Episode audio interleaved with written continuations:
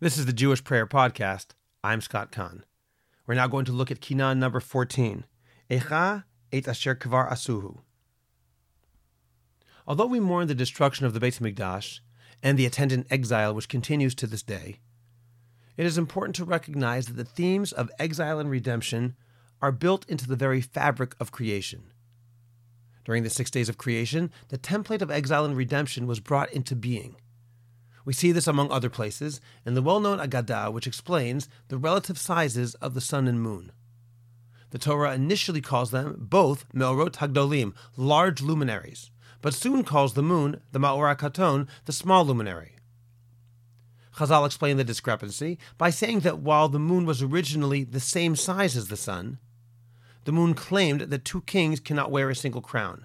Hashem accordingly diminished its size the moon's current condition is understood as a symbolic expression of exile, where it has been distanced from the sun and can only reflect the solar light rather than producing its own light. Indeed, to this day during Kiddush Levana, we pray for the moon to be reinvigorated, that is, for the exile and imperfection inherent in creation to be rectified. Even after creation, exile was a recurring motif long before the advent of the Jewish people the very first man, Adam Harishon, was exiled from paradise as a result of his sin. Cain was exiled after killing his brother. The builders of the Tower of Babel were exiled across the face of the earth. And even before Abraham had any children, Hashem informed him that his children would one day be exiled, living in a foreign land for 400 years. With this background, we can better understand the recurring motif of this kinah, that the future exile of the Jewish people was well known to our ancestors, going all the way back to Adam. The third stanza reads, Gada Gova Komat Yitzir Tsar. Zeh Sefer Lefanav Huftsar. Galmira Uenecha Huftsar. Ke'avir Lefanav Kol Ne'etzar. He cut down to size the great height of the man he fashioned, revealed to Adam the book of future generations, the shape of human destiny disclosed in full detail even the unborn pass in review before him. I'm using the translation in the Kinot Masoret Harav by Koren. These lines reflect the midrashic idea that Adam Harishon was shown all of human history. This idea, specifically that Adam Harishon was given a book that explains all of human history, appears in Avodah Zarah and also in Bava Metzia, Daf Pehe Amud Bet, as well as in the Zohar, such as in Zohar Breshit, Daf Nun He Amud Bet. Incidentally, there is a well known book called Raziel Hamalach, which purports to be the book referred to in this Kina and in these Midrashim. It is almost always printed as a tiny book, too small to read comfortably, and supposedly protects houses from fires. I can attest that even if someone takes these Agadot literally and believes that Adam Harishon had such a book, Raziel Hamalach is emphatically not that book. It is a collection of various works, most prominently a large section of a book called Sodei Razaya by the Rokeach, who lived in Germany and was among the most prominent of the Hasidei Ashkenaz. There are also sections from many random books, including a section from the Talmudic era book Sefer HaRazim.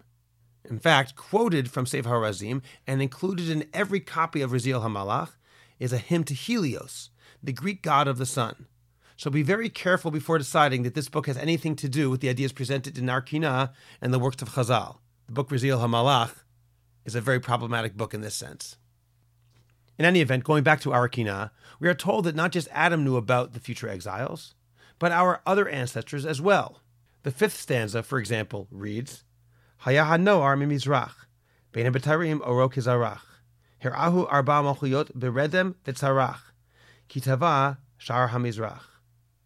Avraham, who arose from the east, whose light shone at the covenant between the pieces, the Brit Ben he too was shown the four kingdoms while he slumbered, and he shrieked, as the eastern gate sunk into the earth. It is fascinating to see what Rabbi Lazar HaKalir does with these motifs. While we normally think of these visions as representing promises of grandeur, but which also include allusions to the exile, the Paitan emphasizes only the aspects of these prophecies that allude to exile. Thus, in the seventh stanza, Yaakov's vision of the ladder, it's not seen as a great promise of God's enduring protection, but as a curse which promises destruction and exile.